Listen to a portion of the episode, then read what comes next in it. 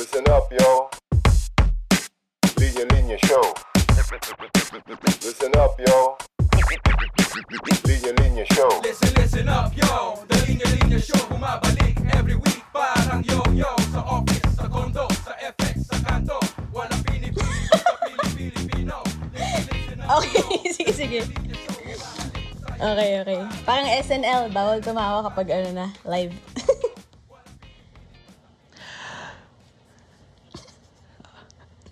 Teka lang. Hi to the... sorry, sorry. Sapa, sapa, sapa. Nabubulol ako eh. Hi to the millions and millions of listeners of the Linya Linya Show podcast around the world. This is your superstar VJ Ali and our first request is from A- Ayi Ayi de la Cruz from the Philippines. And here's the latest, the greatest, and the chart topping or top charting single she requested. This I Promise You by the newest boy band NSYNC. This is Mix 1075. With the visions around.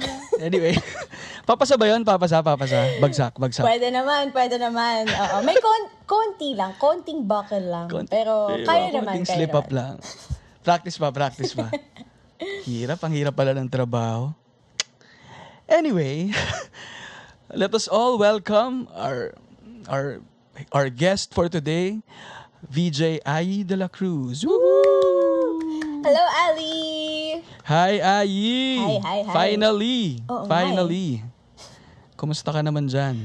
Okay naman. Um, medyo mainit lang, pero grabe yung summer ngayon eh. Pero okay naman, kaya naman. Ah, fortunately, um, hindi naman masyado problemado sa mga totoong problems in the world. Medyo, ano lang, yung mga mababaw Tama, lang yung tama. pinoproblema ko. So, okay naman, I Tama, think. tama. hirap ano, ang hirap ng situation. Parang nahihirapan din tayo individually. Pero ang hirap din mahirapan dahil alam mo mas mahirap yung nangyayari sa labas. Oo, mahirap magreklamo ngayon. So, kahit na medyo nahihirapan ka, okay lang, okay lang. Yun yung, Fight lang, fight Yeah, lang. that's the uh, automatic answer. Mm-mm, mm-mm. Ikaw, Ali, kamusta Okay ka lang. naman? Bihira may mga musta sa atin ah. Ah, okay naman. Ayun, no, automatic ano, okay naman. No, okay naman. Pero may naman eh, no? Kasi hindi super okay, no? Kasi ang dami nga nangyayari and fuma-fight tayo every day. So, kaya nga ako kahit na ang dami ring mga pinagdadaanan no, sa work, sa labas, etc. Happy ako sa mga ganitong opportunity na meron tayong nakakausap, meron tayong kakwentuhan, ganyan. Mag-isa so, ka happy lang ako ba ngayon. dyan? Oo, mag-isa lang ako ngayon dito. Nasa kabilang kwarto yung ibang tao. Oh. ako lang ngayon dito sa kwarto. Hindi, nandito ako sa family ko eh, sa QC. So, kasama ko yung kapatid ko at yung mom ko. Ah, at least hindi naman lonely. Di naman, di naman. Medyo malaking tulong nakasama yung family kaysa mag-isa, no? Well, ano yung context din itong episode natin, ano? Matagal ko nang gustong i- i-guest si VJ IE, no? Actually, yung first episode ng Linya Linya, ikaw na agad yung naisip kong i- i-guest eh. Na-feel ko nga eh. Na, Na-feel oo, mo? may part of me na parang may may hatak na parang ano nga yung Oo, Linya Linya podcast? Parang konektado ako dyan. Ganun. Yeah, ganun eh, no? Na-feel mo rin. na-feel ko, Kasi na-feel ko. Nagbe-brainstorm pa lang ako ng concept nito, tapos nag-list down ako ng guests. Number one dun eh. Actually, nung DJI. first time tayo mag-meet sa Evidencel concert, na-feel ko na, nung sinabi mo pa lang na kung sino ka, ikaw si Ali. Noong una nga actually, na, naguluhan ako noon. Akala ko sabi mo, Ayi. so sabi ko, ha? Anong ikaw si Ayi? Tapos, Doppelganger pala. Ali pala. Oo, tapos na-feel ko Oo. na, someday feeling ko, imbitahin ako nito sa podcast. Yan. Alam mo, nasa bulsa ko yung recorder ko noon. Eh. Muntikan ko nang i-record. Sabi ko, mag-record na kaya kami nito. Parang ito na yung right time eh. No, habang kumakanta si Eben, sayang background tayo. music pa sana natin, Ganda Evidencel. sana, no? sayang. Wow. Wild. Oo nga, no? Pero doon tayo first nagkita sa Evidancel. Pero, since ano ba, I, I think baka 2017, 2018, nagme-message na dahil isa sa, kaya ito na rin yung opportunity para magpasalamat ako. And yung linya-linya, kay, ang galing, no? Parang patapos na agad. Magpasalamat agad. Hindi, pero kasi ang, hindi, hindi rin ako makapagpasalamat in person eh.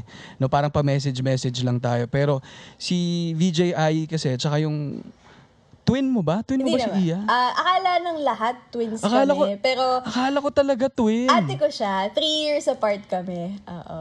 Oh, wow. So, paano ba? Mas, mas mukha ba siyang bata o mas mukha kang matanda? Mukha kaming twins. Let's stick to that. Oh, para walang kayo, away. nag- Oo. nag-meet kayo halfway. Oh, so hi hi din kay VJ Ian, no? Kasi yun nga uh, ka, nung, Alam mo, nung wait ano, lang. mal- Alam mo, i- it, I think this is this is the time na i-correct ka. Hindi siya VJ, yung ate hindi ko. ba siya VJ? Ano ba? Ano siya? Pag VJ. kami ng linya-linya shirts, natutuwa naman siya, kinikilig siya na VJ Ai and VJ Iya. Oo. Pero hindi Akala siya ko actually VJ VJ. siya. Ako lang. Akala ko digital. Ewan ko. Ano ba yung ano niya? Di ba parang nag-host din siya? Meron kami hino-host dati, pero hindi sa mix, hindi siya VJ. Um, nagkukulitan lang kami dati sa isang show, yung Pinoy Boy Band Superstar. Um, Pero hindi siya VJ. Pero kinikilig naman siya kasi gusto niya Oo. maging VJ. Oh, saya. Pwede ko bang bawiin yung mga tea? Hindi, biro lang, biro lang. Biro lang, Iya. Sorry, hindi na pala VJ Iya. Hindi, kasi, kasi alam ko naman na hindi siya mix, mix VJ, pero nakikita ko nga na parang nag-host siya. So, akala ko, parang sa ABS-CBN digital ata yun. eh. Ah, ano yun? Kaya akala Boss ko na VJ yun. din yung Boss na tawag. yun sa, ano, sa ABS. Sa I1. Yun. Head of I1. Business Development. Taray! Uy, wow! So, simula ngayon, Boss Iya lang tawag ko sa Yan! kanya. So, VJI and Boss Iya. Ganun. No? So yun, gusto ko lang mag-thank you sa inyong dalawa kasi yun nga eh, nung ah, nagsisimula pa lang yung linya-linya, sinusuportahan nyo na kami. Of course. Oo. Kasi mahilig talaga kami sa statement shirts, high school pa lang, college pa lang. Um, tapos nung nakita nga namin yung linya-linya, natuwa kami kasi yung mga benta sa amin eh, benta sa amin yung mga one-liner sa ano, sa t-shirt. So parang ano naman, hindi mabigat sa loob namin na i-promote yung linya-linya kasi legit na gusto talaga namin yung product. So, thank you din sa mga pinapadala mong Uy. shirts. Actually, ngayon, ginagawa ko nga siyang uniform ngayong quarantine. Tulad ng nasabi ko na rin sa'yo before, parang ang ang hirap kasi mag-isip ng outfit, you know, every day. So, at least with a linya-linya shirt, um, kahit na t-shirt lang, at least witty naman. So, pwede, Yun, pwede. oo nga, eh, no? may, may laban eh. No? So, thank you, thank you, thank you. So, yan na po, dyan na po nagtatapos. Maraming salamat Medyo- for having me. Thank you, Ali. Prom promo lang pala to, promo lang for linya-linya and mix. Ano? Galing, galing, galing. Hindi, pero sige, ano no, um, sa millions and millions of listeners ng Linya Linya Show. Hello, Kasi gano'n na everyone. tayo dito eh. Yes. Kasi uh, VJI, ano to, ito yung tinatawag na podcast phenomenon, eh, no? Mm. And ano talaga to eh, yung hindi mapigilan yung yung ano, yung ratings ng ating show. Ano, so sa sa mga dalawa siguro nakikinig na hindi hindi kilala si VJI, Wow. ano, dun sa millions and millions natin. Ang tanong ko lang, ano bang linya mo? Ay, Uh, thank you for asking. So, um, isa po akong beauty queen. Wow! yan. Sabi ko na eh. sa height kong to, sa Mali- height kong five ko. flat. beauty queen. De, tulad nga na sinabi Why mo, not? VJ nga, ano, um, VJ po ako sa mix. And um, I I also do something behind the scenes din for Mix. Ah, tapos, yun na, yun yung current job ko ngayon. Yun. So ano bang ibig sabihin ng uh, VJ? Vis Vis jockey? Um, I think so. Tama naman. Oo. Vis Ano ba siya? Video jock? Alam mo, hindi ako sure kung jock o jockey. Dapat alam ko yun kasi trabaho ko yun, no? Pero Oh, I think I know. interchangeable naman siya. I think video, Video jock. jockey. Or video Jockey. Yung jock. tao. I, I think Video- isa doon parang sports related eh. Yung jock o jockey. Teka nga, maano nga. Ma-i-google nga yan. Nakakahiya kung hindi Basta ko siya VJ alam. Yun yung title Sa ko, VJ no? na lang. Alam mo ba, nung nung, nung ba, 22 pa lang naman ako, pero nung mas bata pa ako, Mm. ano, pinangarap ko maging tadyak eh. Hindi ko alam kung nabutan mo yun. Tadyak? Parang familiar siya. Ito ba yung, sa radyo ba to na ano, na AM? O hindi? Iba, iba ba yun? Hindi, ikaw naman. Hindi, ano yun eh. Ay, Papa Jack pa yun. Papa Jack yun, ikaw naman. Yung remote mo pa si Mali, Papa Jack. mali. Iba yun, Oo. love radio ata yun. Tadyak, yun yung ano, what's up, what's up. Oh, with ano, Vong Navarro, tsaka uh, Tony Gonzaga. yes. Tapos merong mga tadyak doon na parang sila yung mga segment Oo, VJs. I remember, I remember. Nandun si ano eh, si Archie Alemania ata, siya yung Yes. reklamador doon. Reklamador, door, door. Pinapanood yun namin sa Studio ko. 23 dati. Hmm, yun yung pangarap ko dati, maging tadyak eh. Oh, na- Ba't hindi mo pinursue? Wala, ano pa lang ako nun eh. Five years old ba ako Oo nga nun? pala, bata ka pa nun. Bata pa ako nun eh. Anyway, ano tawag dyan? So, VJ, no? Pero, hindi, ano pa, konting background pa, no? So, ilang taon ka na? Saan ka nakatira? And siguro konting educational background. Ah, ako po ay, tulad mo, 22. Yan, Hindi, hindi. yan ang gusto ko eh. Mag-29 Forever na ako 22. next week. Actually, in a few days. So, sa medyo- Monday. June 22, Okay. mag- 29 na. advanced happy birthday. Thanks so much. Um, and, ano pa yung ah, educational background ba? Um, Nag-preschool to high school ako sa UB Montessori, Santa Ana. Um, tapos, nag-college ako sa, okay, first year college ko, UP Manila, Political Science, and then, um, lumipat akong UP Diliman, BA Filipino, tapos, nag-shift ako sa, um, still, UP Diliman, uh, BA Broadcast Communication. Yun na yung tinapos ko. Nakatatlong course po ako. Wow, magaling, magaling. So, ano pala yan? Nag-BA Filipino ka. mm. Wow, bakit yun yung pinili mo? Ah, hindi ko rin alam noon. Parang, O gusto mo munang makalipat ng UP Diliman? yun Ganun ba? din, yun din. Ah, Oo, may ganun may din. ganun din. Mas konti yung ano. Tsaka, particular din kasi ako sa language. Dati pa, grade school pa lang. Ah, mahilig na ako mang-correct, yung mga ganun. Ay, alam ko na yung difference ng NG, tsaka NANG, mga ganyan. Pet peeve ko yan. Um, Actually, nakita ko nga isa sa mga podcast episodes mo, yung kay Rio Alma. Naging prof ko siya dahil nga naging BA Oy, Filipino wow. ko. Virgilio S. Almario. Junior Uy, ba siya? grabe. Ko maalala. Swerte, swerte mo. Oo, tapos siya yung nagturo din sa amin na it's natutuhan, not natutunan. Yan, it's yan. aspekto, not Wow. aspeto. Yung mga ganyan. Wow. It's imahen, not imahe. Mga ganyan. Uy, grabe. Ikaw ang una ko nakausap. Well, hindi. Si Sir Egay din pala na magaling din na Filipino teacher. Pero, anong tawag dito sa mga hindi teachers na nakausap ko, ikaw pa lang yung unang may alam ng mga yan. Oh. Kasi yung sinasabi ko rin sa iba, kung meron ka mang matutut kung meron ka mang matututuhan sa akin, ay matutuhan siya, hindi matutunan. Yun yung lagi ko oh my sinasabi. gosh, as in, thing mo rin yun. Oo. Lagi kong Oo. sinespread yung knowledge na yun. Like sa mga co-VJs ko, sa lahat ng mga meet ko rin, na hindi, matutuhan Kasi- yan. Marami sa mga reporters, 'di ba? Yung yung lalo na sa mga ah, news reporters, yung mga aspekto, yan yung ah, ano tawag dito sa mga kaganapan. kaganapan dito. Ito pong kaganapan dito sa may Santa Ana. Dito po may isang batang taga si ano, Ubi Montessori. Hindi. Anong tawag dito? 'Di ba yung ano, yung yung kaganapan, tinuro rin ni Sir Rio yan eh, na hindi siya dapat hindi ginagamit yung kaganapan bilang pangyayari. Yes. Pag kami nangyayari, pangyayari yung sabihin mo. Pero pag sinabi mo kaganapan, pagiging ganap. Pregnancy. Oo, yung pregnancy, pagiging ganap na babae ay pregnancy, ganyan, di ba?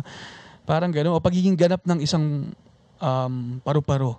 Oo. Pagiging ganap, tsaka po, yun, ginagamit din siya sa pregnancy rin kasi. Yun. Ah, pregnancy mismo. Oo, may, gina, ginagamit din siya. Parang, Ay, oo, kaganapan. Parang, oo. ah, okay, wow. Yun yung bago ko ha. Sana hindi ako patayin ni Sir. Baka mali yung naaalala ko. Pero alam ko it has something to Oo. do. Ginamit niya rin ah, example yung pregnancy eh. Na parang sa babae, pag sinabi mo may yung kaganapan ng isang babae, parang nagdadalang tao, yung parang ganun. Mm, mm, mm. Yun. Well, ako naman kay Sir Rio naman, um, nag, ano ko eh, nag-apply ako sa Lira. Parang isang, hindi ko alam kung narinig mo na yun eh. Yung linangan ng imahen, retorika at anyo. Ano siya eh, group ng, ng mga makata. No, na basically, um, nag, inaaral nila yung pagbabasa at pagsusulat ng tula. At sa, sa formalist na, na paraan. So, nag, nag, ano ako sa kanya, nagklase ako. Kaso nakadalawa lang ako. Ang hirap tapusin kasi nung klase na yon kasi every Saturday siya for I think mga ilang sessions yon Tapos buong araw. As in, ano, 24 hours. Medyo nakakasabaw yun.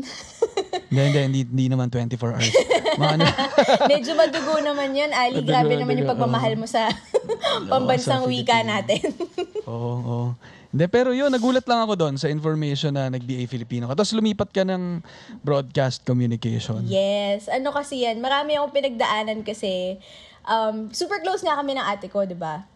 So, nung lumalaki ako, parang laging sinasabi sa akin, wag mong gagayahin lahat ng ginagawa ng ate mo. Kasi parang ganun yung nagiging footsteps ko um, towards dun sa kung saan siya pumupunta. So, eh, same school kami from preschool to high school. Tapos pati college, um, yun din, first course niya lang, UP Manila, Pol Sci. Yun din ako. Tapos nung lilipat na akong Dalaman, parang gagayahin ko na naman yung course niya, ganon. Tapos sabi ng mami ko, hindi, hanapin mo yung sarili mo, ganyan. Yun. Eh, ako parang, um, okay, sige, mag-BA Filipino ko, mga ganyan. Pero in the end, ito talaga eh. Dito talaga ako sa Broadcom. Pareho talaga kami. Ah, so, kaya rin ako medyo naligaw ng konti kasi akala ko baka ginagaya ko lang yung ate ko. Kasi idol ko talaga siya eh. Pero, wala eh, yun talaga, ito yung destiny talaga. Talagang dito pala talaga ako. Kaya ako napunta dito. So, ayun, kaya maraming pasikot-sikot.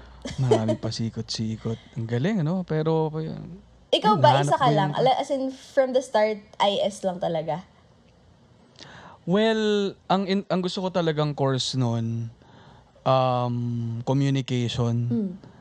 So, parang mass comm din ang gusto ko eh. No, gusto ko talaga rin ng TV. Um, tsaka gusto ko rin ng ng advertising. Mhm. Media talaga. Media and advertising yung gusto ko. Kaso, um, anong tawag dito? Um, waitlisted lang ako sa, sa Ateneo. So, hindi ko nakuha yung course na yon. Buti nakapasok ako ng IS. And yun naman yung second choice ko. And yung maganda sa IS, pwede mo rin siyang i i ano no, parang i-tailor fit sa gusto mong path. So ginawa ko communication and creative writing. Ah, may track siya. May track siya. Oh, okay. So creative writing yung isa ko. So happy din ako kasi kung nag-com lang talaga ako, baka hindi ako masyadong natuto sa pagsusulat. So yun yung creative writing naman. So doon ako natuto ng poetry, ganyan, literature, um, etc. Tapos advertising, copywriting, ganyan. Ang galing. Everything fell into place. Oo nga eh. Well ako, yun nga eh, bigla, bigla lang din. Ganun eh no? Pag tumalikod ka, yung footsteps mo parang papunta pala talaga dito kung nasan ka. Exactly. Mm-mm.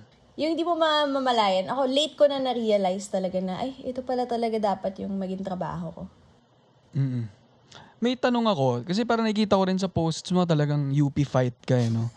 UP fight. No? So may mga nagsasabi na mas mas magaling daw yung Ateneo sa UP. Bakit ka naniniwala doon? Parang wala naman ako naririnig na ganun. Sa mga fake news yun. Sa mo nakuha yun, Ali? Akala ko Sa naman... mga di- kaganapan, sa mga, kaganapan. kaganapan sa Santa Ana. Hindi, alam mo kasi, alam ko naman na ano, syempre nasa tao yan, wala naman sa school yan. Pero bata pa lang kasi kami na brainwash na kami ng nanay namin. Kaya Ah, ganun na lang yung yung, pagmamahal UP. namin sa UP. Like, bata pa lang kami, ah ida-drive na nila kami dun sa UP, sa UP Dalaman. As in, ando kami sa kotse, tapos titingin kami sa labas. Kikita namin lahat ng mga puno. Tapos, sobrang liit kasi ng UB Montessori, ah, Santa Ana branch. So, gulat na gulat kami kung gaano kalaki yung school ng nanay namin. University. Sabihin ng nanay namin, oh, this was my school before. Look, we have our own jeepney. We have our own villages. We have our own tricycles. Ganyan. we have our own, ano, mga, we have our own mall. Kasi di ba yung shopping yung center ano, ng Dilly shopping Mall. center. Ganyan. As in, kung ano-anong pang brainwash talaga, tapos sabihin niya, kada may magaling na tao siyang friend, na gusto Taga namin UP. ng ate ko, sabihin niya, oh yeah, she's my friend from UP. See, they're all smart. Or kapag sa TV may magaling na politiko, UP yan. So grabe talaga yung growing up, yun yung naririnig mo. So talagang, wala eh, wala kaming choice kundi Lakas mahalin talaga ang. UP.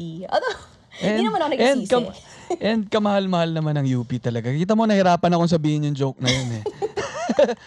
Although, mag-ano naman tayo, magkapit bahay naman. Yes. Oy, pero Ganda ano, marami rin sa family namin na Atenista and alam din naman natin na, you know, UP and Ateneo, medyo, they're up there. Yan lang naman, yan lang naman yung dalawang yan. Yan lang. Hindi ko nga alam kung ba't may Big Four eh. Sino ba nag-invento ng Big Wala Four? eh. Hindi ko nga alam dyan. It's just the top Big two lang din yung alam yeah. ko eh. Oo Diba? nga eh.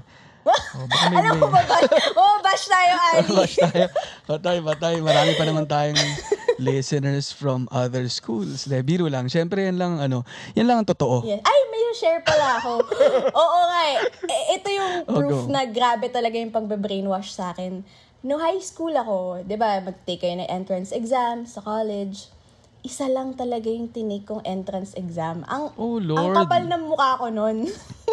upkat Grabe. lang talaga. Sabi ko, kung hindi ako, kung hindi ako papasa ng upkat, hindi na lang ako mag-aaral. Kasi parang, sabi ko, kung, kung sa ibang school ako mag-aaral, alam ko na ituturo nila sa akin. As in, sobrang coops talaga. As in, ganun yung mentality. Sobrang yabang ko talaga nun. Kasi feeling ko ang tali-talino ko nun. Buti na lang talaga pumasa ko. Matalino ka, Ay, pumasa ka salamat. eh.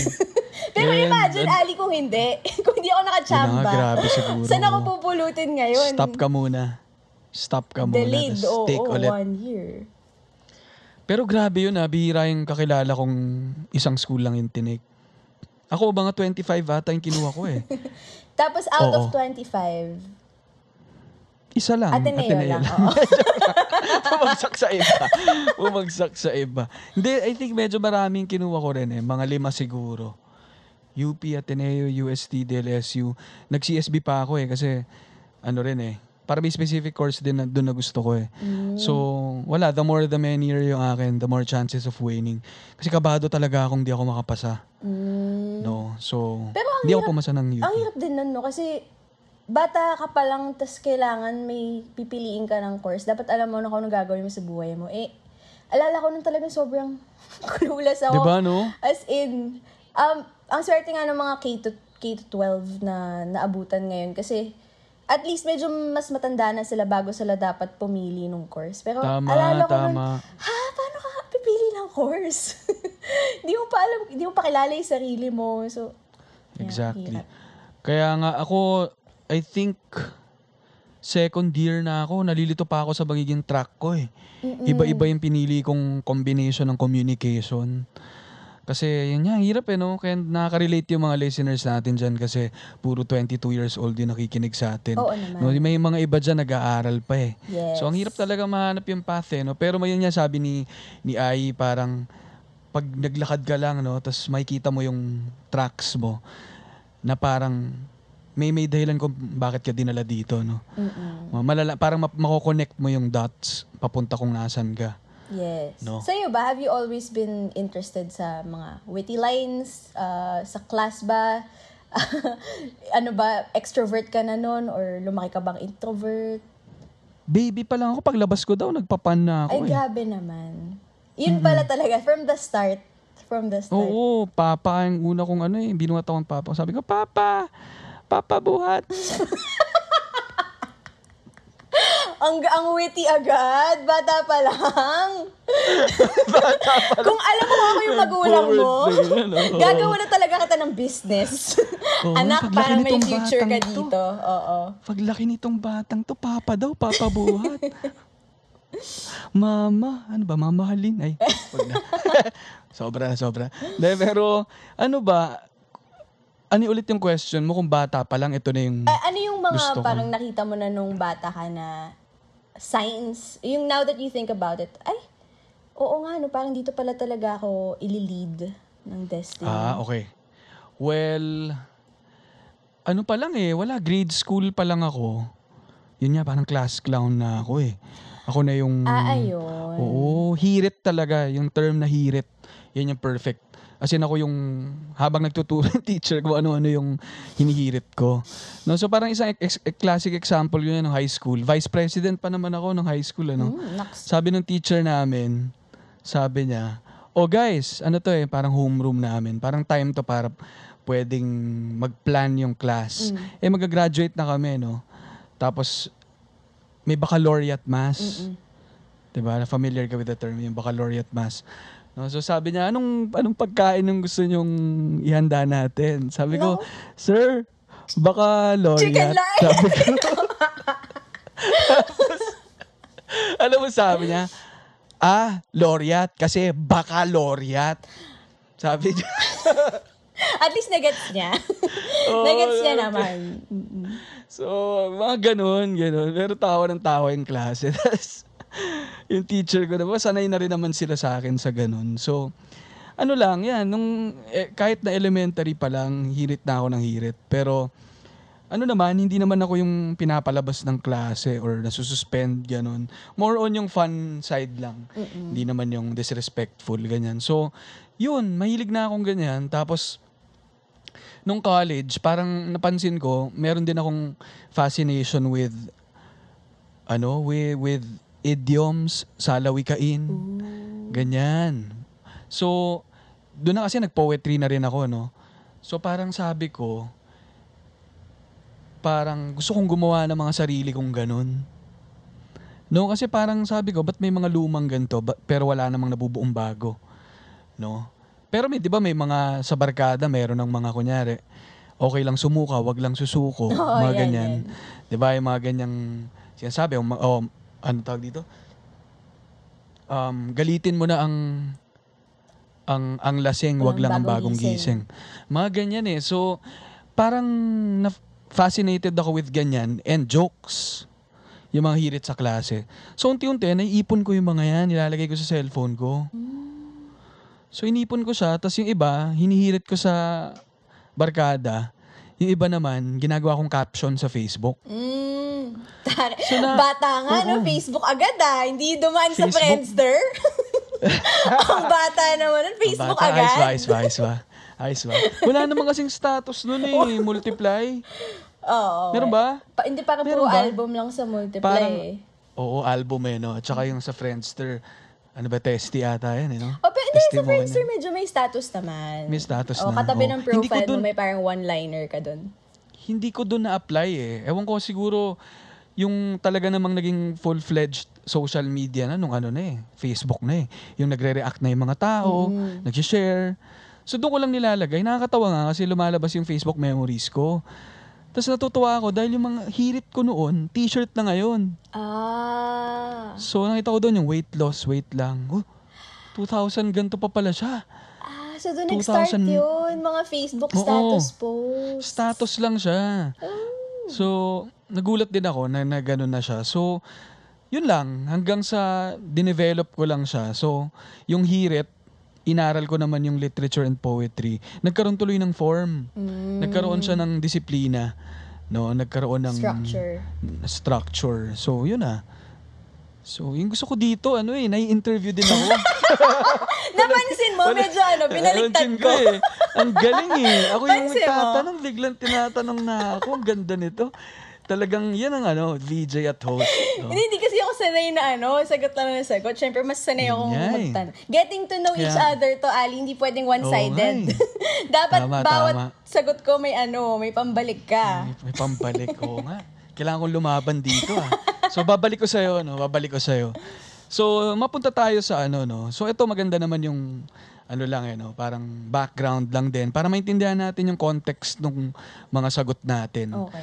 Ano? So mas gusto ko rin tanungin yung ano mo eh, VJ life mo. Mm. No? And a little about ano rin, yung local music industry dahil dyan ka rin naman nababad. Ano? Mm. So sig- sige, dun muna tayo sa paano ba nag-start yung career mo as a VJ.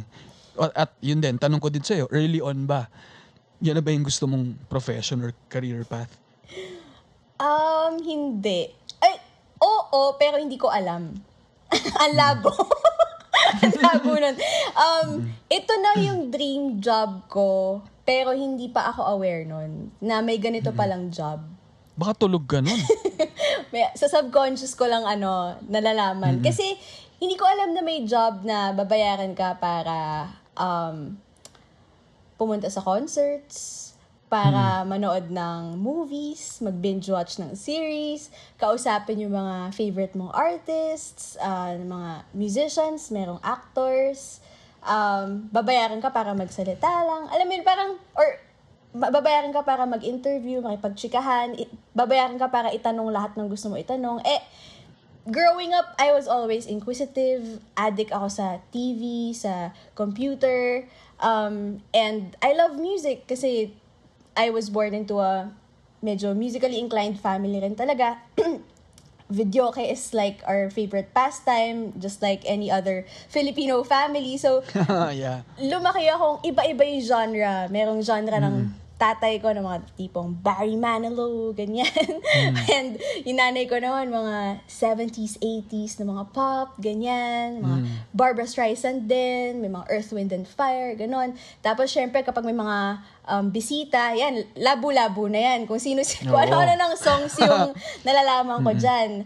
Um, so parang ngayon that I think about, parang tinitrain na pala talaga ako for this. Pero hindi ko pa alam. Like, hanggang sa pag-graduate ko ng college, akala ko sa hotel industry ako mapupunta. Kasi mommy ko sa hotel industry siya. Mm-mm. And super gusto ko yung perks. Lagi kami Yeah. nakakalibre sa mga, Sure yan. um, Grabe. mga overnight, gano'n. Hindi, pag nakikita niyo yung mga posts namin, ako kunyari nasa hotel kami, usually it's because of friends or, you know, may discount. Hindi po kami mayaman. Ano lang talaga. Experience perks of naman the job. yan. Perks of the job. So, gusto namin na kapag nag-brown out, di ba dati sobrang uso yung brown out. Pag nag-brown out, wala kaming lipat problema. kayo doon. Sige, check-in kami, ganon. So, gusto ko ng ganong life na mabibigay ko sa family ko. So, sabi ko, parang gusto ko mag, ano, hotel. After graduating na to, ah, as in, ang plano ko nun, graduate ako April 22. Yan, naalala ko pa. Tapos, sabi ko, siguro mga November, mag-send na ako ng resume. Sabi ko sa nanay, ng nanay ko, after mo mag-graduate, ano ka muna, pahinga ka muna. Kasi ma-burnout ka eh. You've been studying your whole life. So, plano ko noon, okay, um, tambay lang muna from April to November. Eh, kaso, um, I think mga early May pa lang, kinontak ako ng isang prof ko sa UP. Tapos, sorry, kumain na ako eh. Um, kinontak ako ng isang prof ko sa UP. Sabi niya, uy, meron akong ano, um, may isang resort sa Tagaytay, maglo-launch, ganun, baka pwede mo i-direct, ganyan, ganyan. So, sabi ko, sige, wala pa naman akong ginagawa. So, um, just pinagkatiwalaan ka ng ganun. Okay, sige, game. Tapos, parang since then, kinukuha na ako nung prof na yun sa mga events niya. Kasi meron siyang PR company. Shout out to Ma'am Tessa Hasminez. Um, and then, dun sa isa sa mga projects na yun, na-meet ko yung isang executive naman sa um, active pa nun yung tawag eh. Basta basically, Sports 5. Mm. Tapos, Ay, oo, nabot ko pa yun. Yes. And then, um, nung June that year din, biglang tumawag lang din sa akin yung uh, si Kuya Chu, yun yung tawag ko sa kanya, si Kuya Chu, Michael Hmm. Chris, Villar Chris. from Sports 5. Oo. Sabi niya, gusto mo ba maging courtside reporter? Sabi ko, ah, sige po. NCAA po? o UAAP? Hmm. Kasi syempre UAAP school ako, so parang gusto ko nun UAAP. Eh kaso ang nasa TV5 nun, NCAA. Sabi NC, niya, oh. Sabi ko, ah, okay, sige po, wala naman akong gag... Sabi niya kasi, June to like mga September lang yon So, pasok pa, pasok pa sa timeline ko na tambay period. so, sabi ko, okay, sige, wala naman po akong gagawin. So, nag-audition ako, tapos na tanggap. And then, biglang nagtuloy-tuloy na doon. So, nawala na yung hotel uh, plans ko. Parang after nung NCAA season na yun, biglang, okay, next season naman ulit. Tapos, pinapa-courtside na rin ako sa ibang sports, ganon. Um, Hindi ko alam na nag-ano ka pala. yes, oo. Nag-courtside ka pala. Three years? Four years? Three years. Mga ganon. Nakasabay mo si, ano, si Siege Stantenko. Hindi. Baka sa ano siya, Hindi. sa UAP. NC din eh. Ah, NC Pero baka rin hindi ba? lang kayo nagkaabot. Mm-mm. Oo. So, nag, Sige. I think three seasons ako ng NC, tas one season ng PBA. Umabot naman ako, din ako sa PBA. Wow, nag-PBA ka pala. Yes. Kaso, um, ay, hindi, sige, mamaya na yun. so anyway, um, I think after one year ko sa, as a courtside reporter, bigla may kumontak sa akin from Mix. na kung gusto ko daw mag-audition. So apparently, ito pala yung kwento nun. Kaya ako biglang natawagan. So, alam mo yung VJ search, mixed VJ search. Mm, mm. Every year may ganun, di ba? Kaso, noong 2013, they stopped it. Um, ginawa lang nila private auditions. Um, para sa mga may agents, para sa mga may management, ganyan. Eh, wala naman akong ganun. Pero, since um, natawagan ako, sorry, ang haba ng kwento na to ah. Okay lang, kasi okay lang. maraming connect-connect to eh. Ah, Since grade school kasi nag-host na ako sa school namin, mga school events. Tapos meron ako forever na partner nun. Ang pangalan niya Jason Alvarez. Um, tapos, apparently, tito niya, yung mixed channel head, Sir Andre Alan Alvarez. Ah, oo nga. Alvarez nga yan. Yes. Tapos one time, nag-rant lang daw si Sir Andre sa family niya over dinner. Na parang, ano ba yan? Wala na kaming mahanap na ano, VJ, kaya baka may kilala kayo, ganun. Tapos naalala ko nung tatay ni Jason. Sabi niya, yung dating laging ka-host nito ni Jason, baka pwede yun. Courtside reporter na yata yun ngayon. Parang ganun. So, pinahanap ako ng boss. Eh, pinahanap ako ni Sir Andre. Handpicked ka pala by the boss. Medyo, medyo. Siyempre nag-audition ako, pero um, pinahanap niya ako. Hmm. Tapos, ito yung coincidence pa dun. Um, Hmm. isang staff sa Mix, si Miss Gets, asawa niya, taga PBA, like, sa Sports 5. Hmm. Na kilala ko rin, si Sir Danry, hello. Um, So, Hmm. doon nila nakuha yung number ko. Ganun, parang pinahanap niya lang, ah, sino yung courtside reporter niya na, Ali nga yung akala nila eh, Ali. Hmm. Tapos sabi, sabi ni Sir Danry, baka Ayi. O sige, ito yung number. Tapos yun na, doon na Sana ako ako nag- tinawagan. Sana ako na lang tinawagan. Sana, no? Kamali, wrong number sana, no? Tapos, ah, hello, is, is this Ali? Oh, lalaki ka pala. ah, yes, yes po, ako po yun. Ako po yung tinutukoy nila. VJ po ba? ako. Kaya ko po yan. VJ. Ah, bagsak nga kanina eh. Sama nung, in, sama nung intro ko. Ngayon ko lang na, na-realize sama. anyway, sige, sige. So, oh, tapos, Ayun. Um, pina-audition ako. Nagpaalam naman ako sa mga boss ko sa TV5. Tapos, pinayagan ako. And then for some time, pinagsasabay ko siya. Yung pagiging mixed VJ tsaka pagiging courtside reporter. Kahit na magkaibang network siya. But, when I got into PBA na, medyo ibang liga na kasi yun. Um, medyo oh, literal, no? Literal na ibang liga. Totoo. Literal din. Um, so, hindi na masyado pwedeng pagsabayin. So, ang nangyari, um, nag-mix na lang ako. Ayun.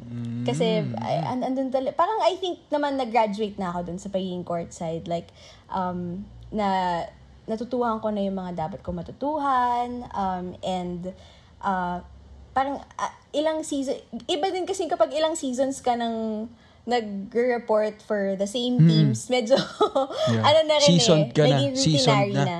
So, a mix, parang laging may bagong experiences. So, sabi ko, pwede ba mag-mix na lang po ako, ganun. So, ayun. Yun yung story kung paano ako naging mix VJ with a lot of side stories. Sorry.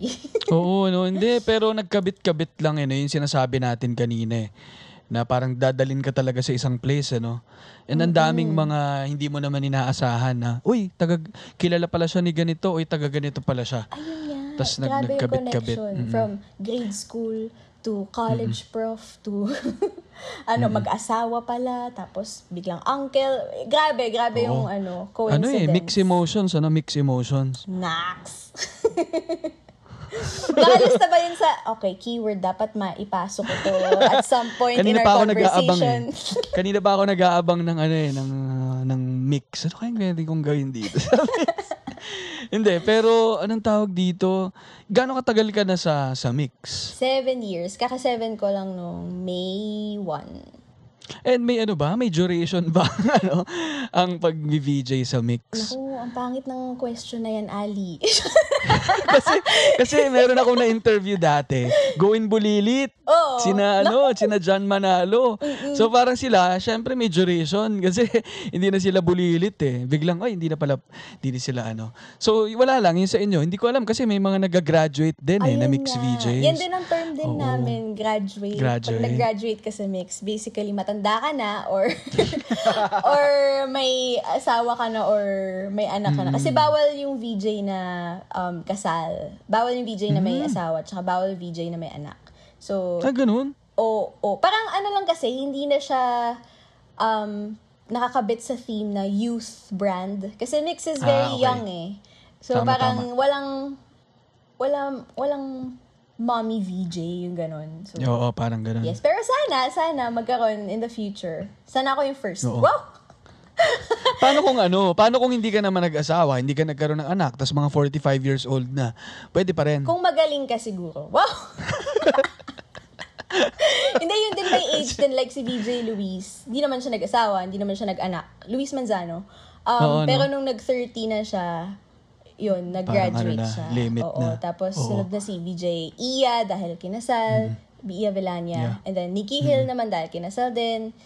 Isa lang, I think isa lang yung VJ na um, kinasal at nagkaanak na naging VJ pa rin. Kasi hindi halata. And hindi naman siya super like high profile na alam ng lahat yung marriage life niya na kinasal na siya agad. Si VJ Bianca, Bianca Roque, na Brandner na Bianca ngayon. Roque, oo nga. Oo. Super, super As in, crush ko yun dati. Ano daw yun? Like, buntis na siya ng ilang months. Kasi kasal na pala Oo. siya nun. Kasi nung nag-audition siya as a VJ, engaged na pala siya. Hmm. So, it was a long time coming na. Um, tapos, eh, tama ba yun? It was a long time coming. O yun. Um, tapos, um, hindi alam ng mga tao na mommy na siya. So, pwede. Papasa yung ganun. Mm. Si ano? Anong nangyari kay ano? VJ Manalo? Eh. BJ. Ah, VJ ba yun? VJ Medyo yun. old school ha. Iba old yun. school, old, old school yung reference natin. Tas, Ay, pero Lumipat- na-appreciate ko na lumipat VJ kasi yung yun eh. tawag mo. Kasi medyo naririndi ako pag sinasabi ng mga tao na ano, VJ. Alam mo yun? VJ. Napansin mo kanina yung sabi ko na request. Eh, Ano bang ano mo pronunciation mo nun? Kasi yun yung tumatak sa akin ng bata eh. Request. Request pala siya? o request? Kasi dito request. Ano po request nyo? Oo. Tapos biglang doon, request? Ano kaya to? Ano yan ikaw? Ano, paano mo siya i-pronounce? I think requests. Requests. Oo, we'll be reading I your think yun naman na- requests. Oo. Pero Parang depende rin kasi sa kausap mo eh. Minsan mag adjust Oo. ka eh. Kasi Oo. parang minsan nakakahiya rin mag proper properan kung hindi naman bagay. Inaayon din. Oo. eh. Minsan Tama, tama. request talaga yung dapat mo sabihin para mas magkaintindihan kayo, di ba? Pag bigla ka request dyan, Kuya, can I request uh, A glass of extra water. rice? Hirap. Baka Oh. medyo ano kayo, no? Anyway, si ano, si VJ Greg, ano nangyari sa kanya? Alam mo, lagi namin piniplay yun kapag VJ search. Lalo na summer na eh, summer na. Oo. And the, ay, hindi ko Mm. pala pwede sabihin yung word na yun. Oo, yung the clean the, The ano. Uh, tsaka the clean the ano, clean the v, ano? yeah, the yes. beach. Mahirap yan. Mahirap yan. Mahirap, mahirap, mahirap, mahirap. Pero ano eh, sana, ang, ang cute lang na ano eh, na sana mabalik siya dyan or ma-interview ulit siya. Ano na kayang buhay ni VJ Greg? Kasi naging iconic siya. Sobra. Para siyang si Michael Fahatin. Oo. Sa ano, sa news reporting Oo. naman. sa Mindiola. Mga kaganapan sa Mindiola. Nag-rally at nag-disperse sila. Nag-rally at nag-disperse. Nako, ayan. At ngayon ay naka-disperse na sa pagrarally. Sige, ano no, ako ako talaga kaya excited din ako dito sa kwentuhan natin kasi ang dami ko ring memory sa mix eh. Kasi inabot ko talaga eh, inabot ko siya. Although super bata ako pa noon. Hindi ko alam kung ba't ko naalala kahit mga 2 to 3 years old lang ako eh. Anyway, Genius ka pala, ano, genius siguro. oo. Ah, paurong ako eh, pa, pa, yung memory ko pa. Benjamin Ano? Button. Oo, pa, pahina ng pahina. So nagde-deteriorate ako kaya nagmamadali ako ngayon eh na, na gawin na lahat ng pwede kong gawin. Tama naman. Anyway. Wise yan. no? Yun nga, ako talaga yung memory ko. Kasi nung, nung panahon na yun, uy, may cable na. Wow, meron ng... Actually, hindi pa nga cable agad eh. May Studio 23. Mm-mm. No, tas yung Studio 23, means pagka may, may certain time, nagiging siyang karaoke. No? At yun nga yung na-mention na rin naman namin to before, yung vid okay. Vid okay. Yes! Alam mo, Vid konti lang yung may okay. alam yan. Nagulat ako na Oo alam mo nga eh. siya. Oo. Kasi nga, well, ano yan, yan talaga, mga Pinoy talaga, no? Hilig sa karaoke. And, nawindang lang ako eh, ng, ng yung mga favorite songs ko, biglang may lyrics na. Mm-mm. Gumagalaw pa. So, isa ka sa mga nagustuhan yun. Kasi I remember Oo some, uh, uh, I remember a time na yung mga tao na weirdohan na bakit may lyrics yung music videos. So, Mm, ikaw, i- isa ka dun sa mga naka, ano agad, naka, Na-appreciate ko siya. agad. Oo, kasi ano eh, yung mga panahon na yun, ano no, Semi-Charmed Life, Oh!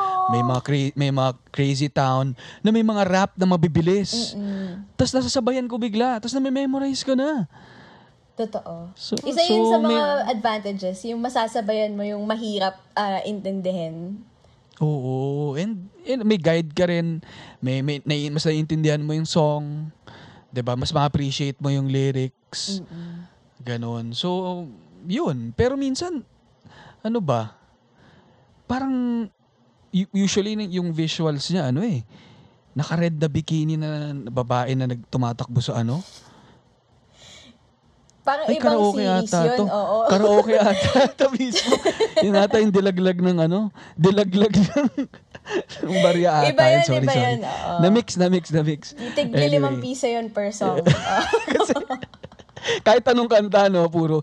O kaya minsan si Michael Jordan yung nasa likod, slow mo. Ay, nakakita noon. Meron? May Michael Jordan? Hindi pa, meron. Hindi ko na-experience yun ah. Kulang yung childhood ko. Grabe, yun, it's either nga may bab- mi- minsan may babae nakabikini na naglalakad sa sa beach o meron namang parang isang guy na naka naka roller skates Mm. na happy tapos parang nag-glide glide lang siya. Tapos meron din basketball. So parang sabi ko, grabe to mga background ng karaoke. ah. Ngayon, Pero ano karaoke na, yun ah. Ngayon, K-pop video na. As in, kahit Ah, na ganun? kumakanta ka ng classic Filipino song, yung background K-pop, oo, medyo Wild, nakakagulo. ano? May disorient ka eh. Oo. Pero ano eh, no, dun ko na I think yun yung pinagmula ng mix eh. Tama ba? Yung video kay muna. Connected ba? Yes. Um, sabi sa akin nung uh, mix channel head namin before na si Sir Andre Alan Alvarez. Siya kasi yung nag-start nun. Yung, Mm, ah, may tagline siya laging sinasabi na parang, vid okay, Oo, araw-araw. alam ko yun. Okay. Something. Oo, parang gano'n. Shucks, papatayin Oo. niya ako na hindi ko Hindi, maalala. kung- Ilang beses niyang kung- inulit-ulit yun. Kung maalala mo yun, maaalala ko yun. Parang Kasi paulit-ulit yun eh. Mm-mm. yun yung ano eh, wish exclusive. Ay, ano nila, wish. One- Yung gano'n nila before. no, so, yun. And ako naalala ko nga, yung transition pa from vid okay, naging mix. Hindi pa yung logo ng mix ngayon, iba pa. Tapos may mga VJs sila. Correct me if I'm wrong ha, kasi Yes. ikaw naman yan dyan. Pero inaalala ko, may VJ sila before. Tapos hindi pa Filipino. English, Inglesera yon yung VJ na yon. Tapos English. Para siyang MTV. Mm-mm. Tapos naalala ko eh, ano siya, eh, morena, na short-haired na girl. Isa sa mga unang VJ. Hindi ko alam ah. Yun yung naalala ko, hindi pa agad VJ. siya. Hindi ko, morena ba si VJ Ala? Or Ala Paredes? Isa, oo, si Ala Paredes, is- yun. Yung, in- pero hindi siya yung naalala ko eh. Pero alam kong isa sa mga una si VJ Ala Paredes. Mm. Oo. Baka nag-iimbento lang ako. Pero o, tsaka sina Franco Mabanta, mga ganon. yun, oo. Oo nga, sila yung first batch ata. Oo. Anyway, ang daming ano, ang daming ang haba na rin ng history ng mix. Ilang taon na ba yung mix? Um, actually, mag to 20 years old this year sa November. Kasi, Ay, oo. 2000 talaga nag-start, pero yung nakilala na talaga natin ng mix, 2002. Yon Pero talagang Hmm. ang nag-start siya 2000. So, we're um, celebrating the Uy. 20th year this year. Sayang nga Uy, lang, hindi wow. namin mas-celebrate, quote-unquote, kasi ang dami nangyayari sa mundo. Pero an- may celebrations sana kami nakaplano this year. Kaso, eh. Sayang ano. Hindi pwede. 2000 pala sakto yung ano, pinanganak ang mix ano. Mm. Hmm, and ano, basta ako ang dami ko lang naaalala. Kasi yung mga segments din ninyo, iconic din eh. Yung, ano yung live ninyo na na-host pa dati ni Rico Blanco, ni... Mix Live! Ni, Mix Live pala, Oo. oo. Nas, nag-Raymond Barasigan pa ata, nag, nag ano pa, nag-The Don pa, si ano pa, ano, si, Jet. ano pangalan niya? Jet Pangan. Si Jet. Si Jet Pangan, nag, ewan ko kung nag-Martin Rivera din ata yan. Yung kay Di ba? Raymond Barasigan, ano naman yun, mixed tugtugan. Yung ito, Ay, ituturo oo. sa'yo kung paano tugtugin yung song. Ganon. Ay, oo. Yun, ano pa ba yung mga segment noon? Yung, Um, ano pa ba? Nagtitest ako, eh. nagtitest ako. Ina- Oo ikaw nga eh. naglagay niyan sa Ikaw Sarili nag-on the ko. spot sa sarili mo. Oo nga Sige, eh. ni Ano ba ko ano pang alam niya. Sige nga. Ay, oo nga, sige nga, nati-challenge ako. Hindi, ah. pero ano ah, the fact na yun nga nasubaybayan mo yung hosts ng Mixed Live. Talagang Oo, nasubay. yung- Tsaka yung vid okay nga, alam mo eh. So, Oo nga eh. Yung, naniwala well, naman yung ako isa fan na- ka ng mix. yung isa naman talaga ay ano, yung, yung syempre yung mix mo. Ah, na naka-attend na ka na ano. ever? na-miss, na-mi- na-miss ko eh, no? na-miss, na-miss ko. Anyway, pero hindi eh. Hindi ako maka, hindi ako nakapunta ever. Pero gusto ko sana. Siguro nung time na yon masyado pa akong bata. Hindi hindi pa ako makapag Hindi pa Slaman, papayagan ano? ni mommy and daddy. hindi pa. Yung parents ko yung pumupunta. Sabi yung bata, pabata na pabata, Ali ah. Hanep, ano? Pero alala ko nga yung mix mo. Ako naman, high school ako noon, naalala ko. Like, yun ata yung pinakamalaking mix mo ever. Like, 80,000 people. Open air eh. So talagang Grabe, no? hi- walang limit. Tapos, um, hindi ako pinapayagan din. Kasi, well, hindi naman talaga ako pinapayagan lumabas. So, um, na-expect ko naman. Pero, ingit na ingit ako sa classmates ko noon. Kasi nga, yun nga, yung lagi kong ka-co-host, si, ay, lagi kong co-host na si, Si Jason. Jason. Uncle nga niya, mixed channel head. So, merong isang group of friends yun na sila nakakapunta silang backstage ng mix mo. Grabe, so, ako talaga no? parang, grabe naman. Tapos, ingit na ingit ako nun kasi hindi ako pinapayagan. Tapos, who would have thought? Years from that, parang Ikaw na. ako na yung nag-host ng mix mo. Bitches. Charot. Grabe, grabe. Nakakatawa rin yung, mix, yung, mix, yung mix mo kasi parang sila lang yung kayang magpalabas kay Bayani Agbayani. 'Di ba Sex bomb dancers. Parang biglang may mga special performance na ano eh, na sobrang wild. Tapos nagwawala yung mga tao. Ang galing eh. No? Halo-halo. Like, yun nga, sabi mo, Bayani, Sex Bomb, tapos may, syempre, Aegis. Slapshock, tapos Sarah. Geronimo, Eric Santos, parokya ni Edgar Kamikaze.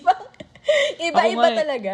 Happy rin ako kasi may mga rappers din nabibigyan din ng Oh, ano yes. doon ng space kasi 'di ba yung typical na mga concerts before kung rock-rockan puro rock talaga ganyan. Parang naietsapuera yung yung mga hip hop pero diyan solid. Glock 9 syempre laging nandyan ano. So sige ikaw ba may naalala kang ano parang best interview mo sa mix sa seven years mo? Huh, ang dami. Pero, yung mga talagang may special place in my heart. ah una na dyan, yung Ed Sheeran interview sa grabe Japan. 2017 yun. Ah, never pa ako nakapuntang Japan nun. So, parang double wow uh, hitting two birds with one stone siya na first time sa Japan, tapos first time pa ma-meet si Ed Sheeran. And sobrang love na love ko talaga siya as in and uh, feeling ko ako yung naka-discover sa kanya yung ganun yung Oo. hindi siya hindi ko siya na-discover dahil nakita ko siya sa chart or whatever parang nag-search nag-google kasi ako noon ng mga songs na may Lego kasi mahilig ako sa Lego and hindi niyo nakikita pero um, may Lego ako sa bedside table mga ganun Oo super no? addict ako sa Lego tapos, naghanap ako ng song. Ano kaya song yung may Lego para kantahin ko, ganun. Tapos, nakita ko, of course, yung Lego House.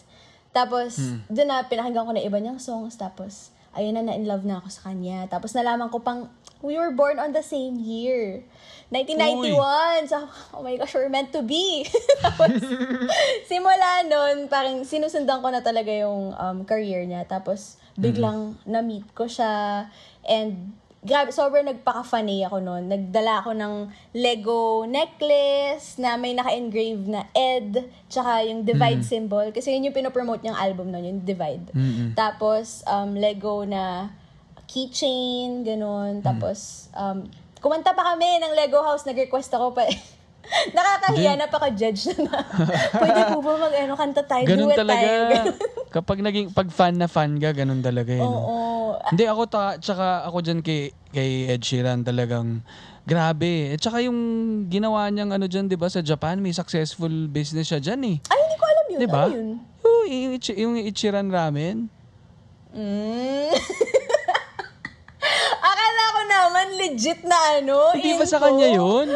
Hindi ba sa kanya yun? Parang hindi naman yata, oo. Kasi parang Japanese ng, di ba, parang Japanese version ng Ed Sheeran, Ichiran, parang ganun. Parang Aji, Ichi, iba yun, iba yun. Iba, iba, iba, iba, iba. Iba yun, oo. Iba, iba yan, iba yan. Pero, anong tawag dito? Di ba may song si Ed Sheeran na ano, Tenerife? Tenerife Sea, isa yun sa favorites ko. Alam mo ba, middle initial ko yun? Middle initial, middle name ko yun, Hindi. Tenerife. Oo. Maniniwala na ako. Di totoo, Five, pero Tenerife, four, Tenerife, Tenerife yung pronunciation Seryoso? namin. Oo, Tenerife, oo. So, nung nakita mo yung song, ay, yung napakinggan mo yung song na yun, Na-validate. Sabi ko kasi ka- kakaiba yung pangalan ko eh, no? Even yung surname ko, parang konti lang. So, pero yung Tenerife, sabi ko nga, wala akong ibang kilalang ganun yung, yung surname eh. Sabay si Ed Sheeran may Tenerife. Si, may lugar pala siya. No? So, doon mo wow. lang nalaman na lugar siya. Mm. Oh. Doon ko lang nalaman. Hindi ko alam kasi kung sabi ng mom ko, parang may ano yan, Spanish descent. Mm. Yung ano, yung Tenerife. Pero, yun. Apparently, lugar pala siya. So, thank you, Ed Sheeran. Tsaka Mas nakilala ko yung sarili ko. Isa yun sa best songs niya. I mean, it's, Ah, talaga? it wasn't released as a single, pero. B-side siya na alam ng lahat. Yung ganon. Pakinggan ko nga yun. Parang hindi ko pa siya masyado napapakinggan. Ang chika is, ano daw yun, song niya kay Taylor Swift. Kaya siya Tenerife CTS. Tapos, Ah. di ba, Ice as blue as the, Tener- Mm. eh, di ba, blue-eyed si um, Taylor Swift. Although, dinenay niya na sa isang interview. Sabi niya, Naging sila ba? Parang hindi naman.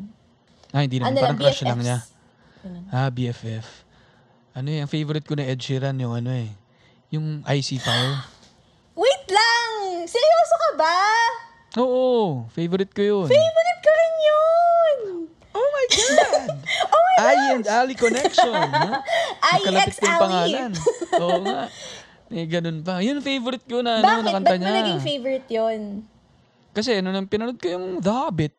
Yun yung tunog. Ah. And sabi ko perfect na perfect yung yung tunog na to para doon. And ang ano lang, ang solemn, ang basta para akong napupunta doon sa plains kapag kapag ah, parang may mga lumilipad na dragon sa isip ko. Ang ganda nung ang galing lang nung ano niya, nung lyrics niya noon and ang solid, ang solid talaga ng pagkakanta niya. Tsaka yung Yun. guitar riff na, "Tananananan." grabe yun, ang ganda, ang sarap sa tenga. Ako Oo. naman, kaya ako rin siya naging favorite, aside from ang ganda nga niya. Um, may ano din kasi, may special memory, wow. Nagda-drive ako nun, tapos narinig ko yun sa radyo. Tapos, hindi ko alam kung ano yun, kung sino yun, pero nahulaan ko, parang si Ed Sheeran to. Tapos, akala ko pa nun may kaduet siyang girl. Kasi, di ba, anda, grabe yung harmony nun. Akala ko babae yun, kasi falsetto eh. Tapos nagulat ako nung, ay, siya lahat yun. Boses niya lahat yun. Tapos ang ganda-ganda nung song. Wow. So, na, na-memorize ko siya agad. So, yun, naging isa siya sa mga favorite kong Ed Sheeran songs. Ang galing! Galing, ano? Galing, galing, galing. So, pero na-meet mo na siya, no? Ano, anong feeling? Anong, paano ba? Paano mo na separate yung pagiging fan mo and pagiging host mo? Kasi kailangan mo pa rin maging professional, eh, no? Paano yung, ano mo nun? Paano mo, paano ka nag adjust Ooh. Alala ko nun sobrang kabado ako kasi um, minutes before the interview, um, it was just me, Sir Andre, tsaka yung um, head namin sa technical, si uh, Don Daryl Guevara. Siya yung magka-camera nun. Tapos, um, nag-set up na siya, as in, naka-tripod na ganyan-ganyan. Tapos ako, lakad lang ako ng lakad. Bangga ako ng bangga dun sa tripod. As in, la- siguro mga five times muntik, muntik kaming mahulog ng tripod. Kasi habang nag-iisip ako, habang I was going through the questions again in my head na I knew by heart. I knew I knew them by heart naman na. Pero alam mo yung lagi mo iisipin para kasi wala ka nang ibang gagawin dun kundi mag-practice, ganon. Tapos, um, tsaka you have to mentally prepare kasi for everything that might go wrong. Tapos kung ano yung sasabihin mo if ever mangyari yun. Yung ganon. Mm. So, ang dami. and A lot of things were going through my head. Tapos, um, yung, yun nga, bangga ako ng bangga sa lahat. Tapos, nung finally, nandun na kami sa room, sobrang chill ni Ed Sheeran, tsaka yung buong team niya. Kasi usually, um, kung chill yung artist, pwedeng ma-stress pa rin kayong lahat kasi yung team niya hindi. yung sobrang stricto, ganun. Pero siya, kung ano si Ed Sheeran, parang ganun din yung buong team niya. So kahit na may ibang country pa na nag-interview sa kanya, pinapasok na kami. Um, Kahit naglalakad-lakad kami doon, okay lang. Sobrang Magaling din kumanta. Magagaling din kumanta. nila. Feeling ko. Feeling ko sila minsan yung backup vocals. Pwede mo na rin pala silang interviewin. Parang si Ed Sheeran din naman to eh. Ito na lang interviewin ko. Pero, ewan ko kung nasa-separate ko. Parang hindi ko naman siya nasa-separate eh. Ano lang, Parang- tinatago ko lang yung Oo. fangirl side. Parang, wait, diyan ka muna. Hindi mo rin kasi ma- ma-off yun eh, no? Parang Hindi. pag, pag pinigil mo rin siguro, magiging off ka eh.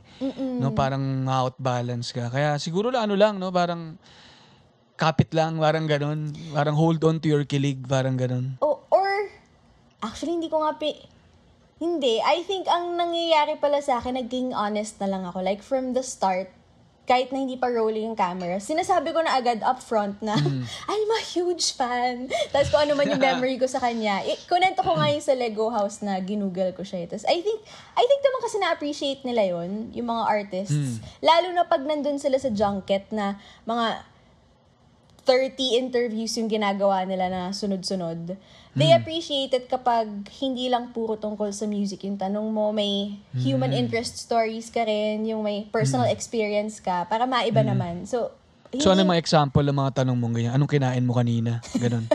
hindi naman. Hindi, Um, ah, ano ba yung mga, hindi, basta small talk, small talk lang. Yung parang, Mm-mm. Sabihin mo lang na tao ka. Yung ganun. Mm-mm. parang Tao ka mo ba? lang na tao. Ed Sheeran, tao ka ba?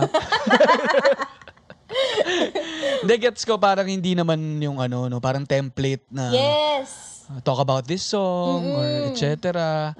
Kailangan may bali ka rin ano para to keep their ano rin interest din. Siguro ma- maiba rin sila no kasi paulit-ulit na rin yung mga tanong sa kanila eh, no. Yes. Ito, ito pa yung isa kong tanong ay parang kung yun yung sa isang interview na gustong gusto mo, yung ini-interview mo, meron ka bang na-encounter na ayaw na ayaw mo? Me- parang meron.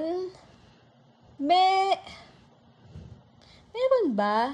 Feeling ko naman meron kasi grabe naman kung gusto ko lahat. Ah, although in general, siguro mga 98% gusto ko naman kasi kahit na kunyari hindi ko kilala, dahil nga as I said, inquisitive ako talaga as a person since bata. Gusto ko talagang makilala sila, gusto kong ka, malaman mm. saan sila nag-start, ganun. Madaldal din talaga ako. Pero kailan ba, kailan ko ba ayaw? Feeling ko kapag ma-attitude, yung kapag, tsaka yung kapag showbiz, sumag- ay, may naalala na ako. Tara, tara, tara, tara, tara, name drop, name syempre drop. hindi natin papangalanan, ano, kasi mahirap na. Initials, initials, initials. Ano halata rin eh, pag initials. Pero, Halata. Oo, ano siya, um, lumaki din kasi sa industriya. So, I think, naging showbiz na sumagot. Ay, yun yung mga pinakaayaw Banda, ko. banda to, banda. Hindi, hindi. Ah, Artist lang. Babae. Babaeng, ano, Babae. artist. Solo artist. clue. Solo artist. Isa to sa mga ano ah, naaalala ko lang ngayon. Pero for sure, meron pang worse. Pero, ito yung medyo recent. Wah! Nagda-drop na ng clues! Oo nga. Literal na diva to. Li- literal na Hindi diva. naman. Alam ko lang na hindi totoo. Yung Oh, sinasabi niya, hindi totoo yung pinapakita niya. Parang ganon. Yung showbiz, Anong, yung anong genre to? Ano. Bossa. Nova. Ay, gobe, hindi. ang konti, no? Ang konti ng choice. Mabait yun si City. Ang Mabait tagal yun. ko lang di nakaka-interview ng ano, Oo nga eh. Bossa Nova artist. Eh, Nag- ano, hindi, pop. Pop siya, ganun. Pop? Oo. Si Pops Fernandez. Siya pala. Siya pala. Grabe yung clue mo. Halos sinabi mo na. Si Pops Kulang pala. ng Hindi, isang Pop. letter. Hindi, okay Pop, naman siya. tas Mabait naman siya sa babae, akin. Pero, recent. Ang dami ko lang Mor- kasing narinig na na stories before ko siya ma-interview. Tapos, Morissette Alanis? Uy, love ko si Moe. Hindi, hindi. Um, Hindi, magaling din ito, yan. medyo young artist siya na... Basta, hindi, Ya- hindi ko siya Young bet. JV? Yun pala. De, um, ano mo, yun lang talaga eh. Oo, Kasi mararamdaman mo kung niya- di rin totoo, no? Oo, tsaka yung sagot niya sobrang generic lahat. Parang ganun na, praktisado mo ba to? Parang may template ka bang sinusundan? Susan Roses ba to? generic, puro generic. yun pala, wag may hiya Right magtanong. Huwag ka daw maghihiyang magtanong. Magtanong ka lang kaso puro generic yung sagot. Oo. Pero ganun lang. Diba? Wala naman akong sobrang ayaw. Yung ganun lang, yung alam ko lang na... Kasi nag effort So, ako ah, kada interview eh, yung i-research kita. I, pag-iisipan ko ng bonggang-bongga yung tatanong ko sa'yo. So nakakainis kapag bibigyan mo ko ng sagot na generic or binigay mo na Oo. sa lahat ng Tas- iba or Parang hindi nagba-bounce back sa'yo yung Oo. sagot. Tapos minsan pa Tas- may ano, secret or kapag may ayaw siya sabihin, parang, um, yung iiwa, iiwas niya yung Iwas. oo. sagot. Parang, yun, yun yung medyo nakaka-frustrate sa, for Mm. me, as an interviewer. Hindi ko bet, syempre, kapag ganun. Kasi pinaghandaan kita eh. Sana ano naman, maayos yung sagot. Ganun. Yun, natututo ako, no? Kasi, well, in a way, no, yung hosting din, ganyan. Hosting ng podcast, eh, may, in, may in-interview ka, may kausap ka, Mm-mm. kailangan din marunong ka mag-adjust, eh, no? Yeah. Lalo na, marami na ngayon sa mga na-interview ko, puro first time ko nakita. Like, nung last month, si Barak, si Barak yung, na ano ko siya, na-interview ko, first time kami nag-usap, eh. Um, kamusta naman, di na dumugo yung ilong mo? Dumugo. Oo. Hindi, pero kasi ano no, parang kaya ko rin siya tinatanong eh kasi minsan kahit na mag-prepare ka um yun nga, kung yung energy din ng kausap mo alam mong off, tapos hindi bumabalik sa yung energy na binibigay mo, nagsa-struggle ka rin eh. Tapos affected na rin yung ano mo, yung yung groove mo, no? So, pero kabaliktaran naman nun, minsan kahit hindi ka prepared, pero jive na jive yung kwentuhan. Like ito, wala tayong preparation dito eh. Wala. Impromptu. As in, random lang to eh. Oo. Random lang to. As in, Record nga kinuha ko eh. Parang, uy, Ai, kamusta? Pwede ko ba record? nga. Sige, game. Hindi, no? Pero ganun, ano, parang challenging din yung pag-interview.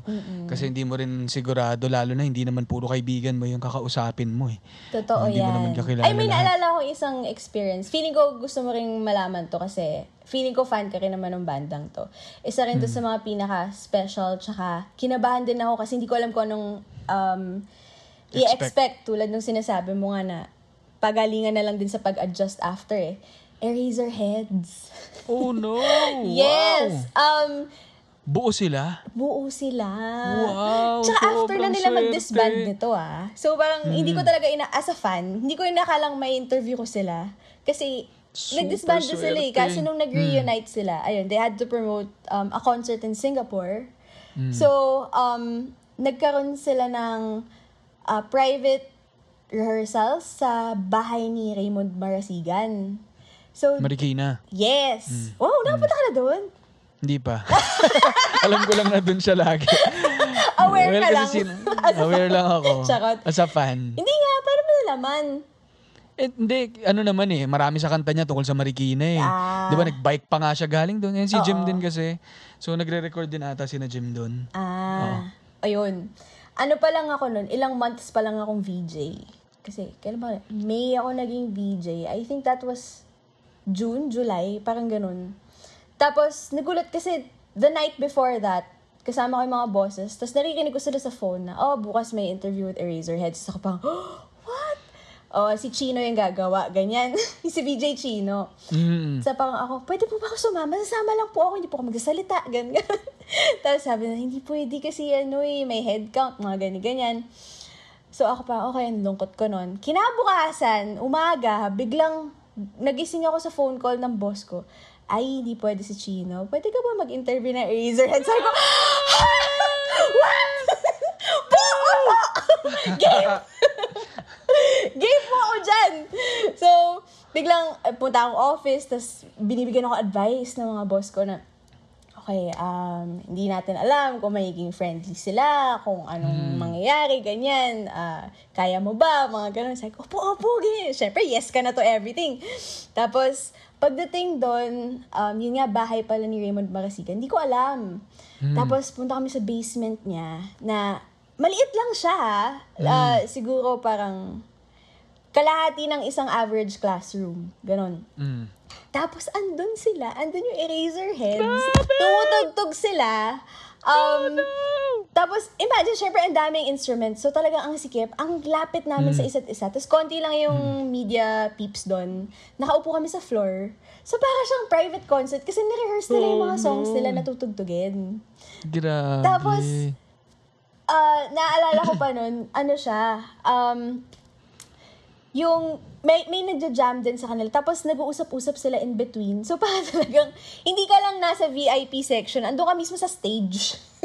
ng isang? Eraserheads concert. Para naging member ka. Oo, ganun. Naging Eraserhead ka nun. Tapos, after nun, ayun, nag-interview kami doon. Tapos, okay naman. Um, nagtatawanan, ganyan. Although, syempre, may mga cringe moments. Like, kasi recently, um, lumabas siya sa time hop ko. So, nabalikan ko. Parang, nagka-cringe ako dun sa pag-interview ko, ganun. Pero, ano naman, in general, medyo okay naman siya. So, hindi ko Natawid rin naman. makakalimutan. So, internationally. Ed Sheeran, pero locally, hands down, yun, yung interview na yun, yung the best talaga for me. Yung, um, Swerte. Eraserheads. Tsaka buo eh, buo sila. Oo. Parang sino na lang sino lang ba makaka-experience nun? Ay, nako, sakto pala may t-shirt ngayon yung linya-linya na e-heads, Kaya no? nga naisip ko, siningit ko talaga kahit pa ibang topic ka na, sabi ko, hindi. Kailangan, Oo kailangan nga, dapat may tawid natin dito. to. Oo nga eh. Well, pero ang bilis na ubus talaga. Paano mo na ano yun? Paano mo nakuha yun, Ali? Wala, hindi, ano lang, ginawa lang namin. Bahala Medyo- na kung i-demanda Bahala na. kami. Didemanda kami. Nakabinbin na ngayon eh. Okay lang, marami namang ibang pinagkakaabalahan yung mga, ano eh, mga, pag, yung mga dinidemanda ngayon. Paano anyway, namili ng ano, ng line, aling line? Kasi ang dami yung una. nilang, dami Yung una na- nilang yung ano. una. Pati ngayon. Hindi, yung, yung ngayon kasi, iba na eh. Iba na yung concept nung new shirt. Diba? Isa lang yung, ah, paano ko pumili kung aling line yung ilalagay, yung Yes, gagamitin? oo. Ang tagal ko nang, ang tagal ko nang gustong gawin yung ano, yung di mo man lang napapansin ng bagong t-shirt ko. Kasi saktong-sakto talaga eh. Mm-mm, kasi nga So ako, shirt. nagdadasal ako na sana wala pang gumagawa nito. Sana wala pang gum, guma- walang gumawa at saka walang gumagawa ngayon. Oo. So, swerte na lang na wala. Tapos, eh, nagka-ano nga, no, nagka-outbreak. Hindi namin na-release. So, sabi ko, kinakabahan ako, baka biglang maunahan pa kami. Mm-mm. So, buti na lang, wala naman. So, na-release namin. So, wala lang, perfect yung line na yun eh. And nag-resonate din yung, yung song mismo na Ligaya, talagang iconic ng um, Filipino song yan eh. So, yun, matagal naming ni-reserve talaga yung line na yan for that. No? Yun dati, So, sorry, yun. hindi ko nakita yung design. Anong line naman yung Yung- ginamit nyo? ano siya, para siyang greatest hits. Lahat ng mga kilalang songs nila, nakasulat doon sa E, sa inverted na E. Ah, okay, okay. Para siyang mosaic of Wala, oo, parang, Ah. oo. lines. Tapos may halong doodle ng mga, kung ano yung title nun, ganun. Ah. So yun, challenging din yun kasi marami silang, Yeah. although challenging kasi ang daming maganda, pero madali in a sense na ang dami mong pagpipilian din. Mm-mm. hindi ka mauubusan. So, yun. And ano naman to, since nga partnership din to with Eraserheads, pinakita din namin yung yung design and ano, um, Did you get to meet them? din. Kanina mo pinakita? Sa ba- present mo sa Si band? kay, kay, kay Ellie, kay Ellie. Oh. Oo. So, siya yung nag-approve din yan. So, ayun, happy. Siyempre kami bilang, ano, no, um, crea- ano, no, creators, bilang um, kami yung nag-design, ganyan. Siyempre, todo kilig kami na, na ano, na magkaroon ng chance mag, maging parang official partner din nila for that, for itong merch na to. So, ano rin, itong umulit siya, ibig sabihin, nagustuhan, no? And nagustuhan talaga ng mga tao. Nag-fanboy ka? So, Nang nakita mo siya? Oo naman, oo naman. Kasi pag kinukwento mo ngayon, parang ano lang eh, chill eh. Na parang, natuwa Iba na kami, kasi eh. kinilig kami, ganun. Pero, Iba na kasi yung level natin ngayon eh. Ano na eh. with the millions and millions of listeners. Oo eh. Kasi ang tawag nila sa atin dito, podcast superstar eh. Kasi kaya medyo nag, ano na, na-desensitize na ako. Oh. Hindi, biro lang. Pero yung pag-approve nito, hindi ko siya kinita personally. Ah. Email lang yon Pero nami, ilang beses ko na na-meet si Ellie through Gem. Ah. Kasi may, may, may ano rin eh, may tie-up din yung cheats at si Ellie eh. Mm-mm. Mm-mm. 'Di ba? So, ang dami ng chance na ano, ang bait, ang bait ni ni Ellie. Ano, 'yun. So, 'yun. And ano nga eh, siguro matatawid ko rin siya ai to ano eh, no, yung linya-linya rin dahil ano rin kami, advocate din kami ng local music, parang mix din. Na talagang parang we find ways to ano to to support yung mga banda. May, may mga kilala ng banda. Meron din yung mga up and coming na kapag may events din kami binibigyan namin ng ng ano sila ng ng space para makapag-perform no? So yun. Yun din yung ginagawa namin yan kaya in the next months abangan nila may mga lalabas pa kaming ibang collaborations Parang nagkaroon kayo ng music fest eh, tama ba? Mm, mm, Linya-linya land yung pangalan niya. Yes! And yun, ano talaga siya? Dream ano talaga siya? Dream concert din. Kasi medyo matindi rin yung lineup na nakuha namin doon. Mm. Oo, ano ba yung mga nakuha namin doon? Um, sino to? Um, Ed Sheeran. Ed Sheeran, Yeah. Spice Girls, NSYNC, Oasis. Oasis. Nirvana. Grabe no? Nirvana. Bumangon. bumangon, bumangon yung banda. No? Bumalik para doon. Oo. Bumalik para linya, sa atin. Linya Land. Linya-linya land. De, pero mga dream band din namin yung nandun. Ano, um, Up Dharma Down, Itchy Worms, Jonoy Danao, um, sino pa to? Ah, uh, ba? Muni Muni, Cheats, Autotelic, ano, Dicta Ganda. License. Ganda nung lineup. Mm-mm. Super ano talaga, siksik talaga from first set to ano 2 p.m. to 2 a.m. Oh, really? Hmm, totoo. Oh. 2 p.m. to 2 a.m. So 12 hours yun straight of ano ilang bands. So ah, ang saya. Mm, So yun na yung closest experience ko rin na parang katulad nung sa'yo no na nasa backstage ka tapos nandun silang lahat. Oo, ang Ang saya, saya. siguro nun. Mm-mm. Anyway, sige, mabalik tayo sa experience mo sa ano no, as a VJ. Ano yung masasabi mong um, challenges sa work na to? Ano, magpapayat. Totoo, no? Ang hirap nun, Ali. Actually, hindi, hindi ko alam kung pwede ko siyang sabihin as a challenge or struggle ko. Kasi never ko naman siya nagawa. Parang feeling ko, kapag pagkasabi ko ng challenges, dapat yung na-overcome mo na. Yung.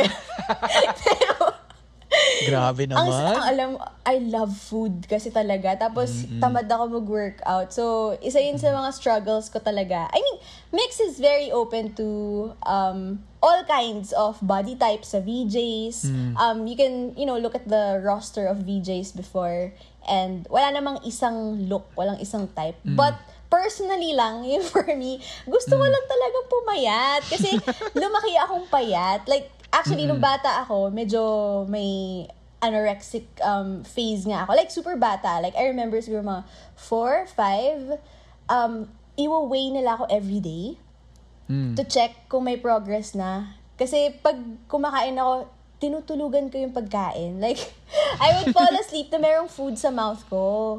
Tapos pagkagising ko, okay, ngunguya na naman ako. As in, I dreaded eating. Tapos feeling ko dahil sa pag-encourage nila sa akin lagi na kumain, ayan na, nasobrahan naman. Pero, Di naman. Isa yun sa mga, yeah, thank Tama you. lang. Eh, Yan naman yung kailangan mo talagang sabihin pag sinasabi ko to, Ali. So, good job, good job. Parang inaano mo ako doon eh. Nilagyan mo ng Scooby snack. Yun yung yes, oo. Inano ko, Ano, up ko. nagkakaintindihan na tayo dyan. kakaintindihan pala tayo eh. Pero yun, isa yun sa mga challenges syempre kasi may demands uh, kapag may, when you're seen on TV, you know, Hmm. uh, the camera adds 10 pounds ika nga nila. Um, Hmm. And ako lang, like, for me, mas mas gusto ko lang talaga, mas feeling ko hindi ako to, parang mas ako kapag yung high school self ko, yung ganun. Um, and, ah, share ko na rin, sige. Ano rin kasi, kaya rin ako talagang lumaki. Nung first year college ako, nagkaroon ako ng allergies. Um, Tapos, yung gamot kasi sa allergies, apparently, steroids. So, I was taking steroids na hindi ko alam ah. Alam ko lang basta gamot to sa allergies. Kasi yung doktor ko galing ano yun eh. Ano ba school yun? Kaya may galit din ako sa school na yun eh. Yung Ano um, binigay sa akin na meds, apparently steroid siya na mapapalakas ka kumain, yung appetite mo, ganun. Tapos I was taking it for months. And then nung sobrang lumulobo na ako, doon na sabi ng nanay ko, anak, alam mo yung iniinom mo na yan, hindi yan dahil sa lumalakas ka lang kumain. Dahil sa ano, gamot. Oo, tapos nung tinigil ko yun, ayun nga, true enough, doon lang namin nalaman. Pumunta na kami sa allergologist, tapos biglang, ah, kasi iniinom mo, may steroids pala yan, ganun. So, never na kami bumalik dun sa isang doctor na galing sa isang... Nako, shoutout sa'yo, Doc. Ikaw talaga, ikaw ano may yan, kasalanan. Big Four eh. University. Naku, yes. Big Four na Tapos, naman to. mm, gigil talaga ako.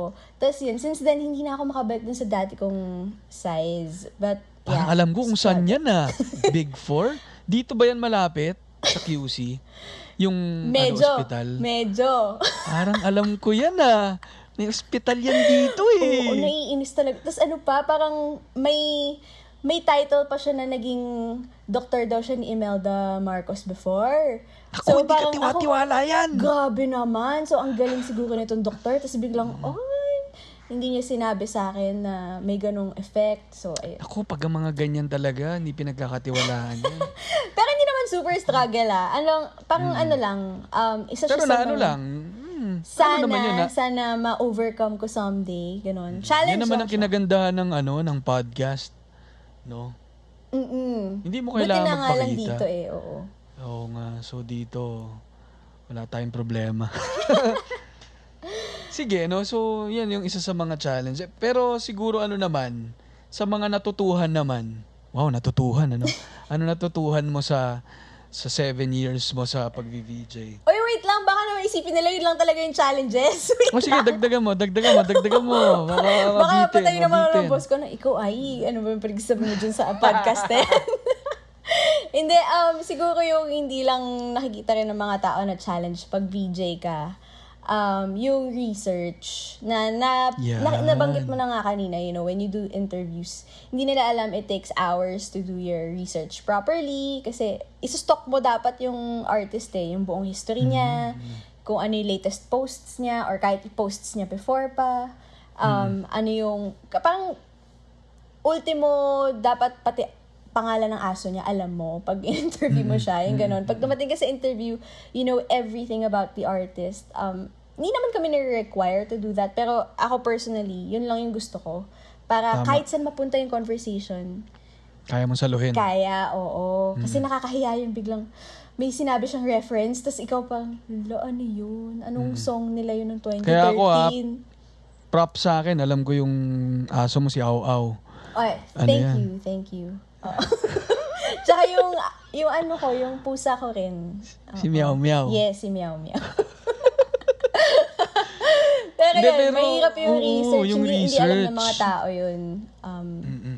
pero nag-enjoy naman ako, so hindi ko rin siya makita as sobrang challenge. But yeah, that's... Kasi added added knowledge din. Yeah, but it's pretty difficult. Um, and branding, medyo struggle yan kasi there was a time na pinagsasabay-sabay ko tong mix. Tapos, yun nga, yung sa pagko-courtside. Tapos, meron pa akong ANC din. Nagsabay din yun sa mix. Nag, um, news anchor ako sa ANC. Ah, talaga? Tapos, sa Pinoy Boy Band Superstar naman, nag-host kami ng ate ko noon. So, sa ANC, syempre, ano ka, formal ka doon. Formal, oh. Newscaster ka. Tapos sa mix, biglang magdodora ako, Dora the Explorer. Medyo nakaka-disorient siya. Parang ano ba Extreme, talagang so. branding mo? Ano ba? Sino ka ba? Parang Hmm. maguguluhan ka ng Ah. slight.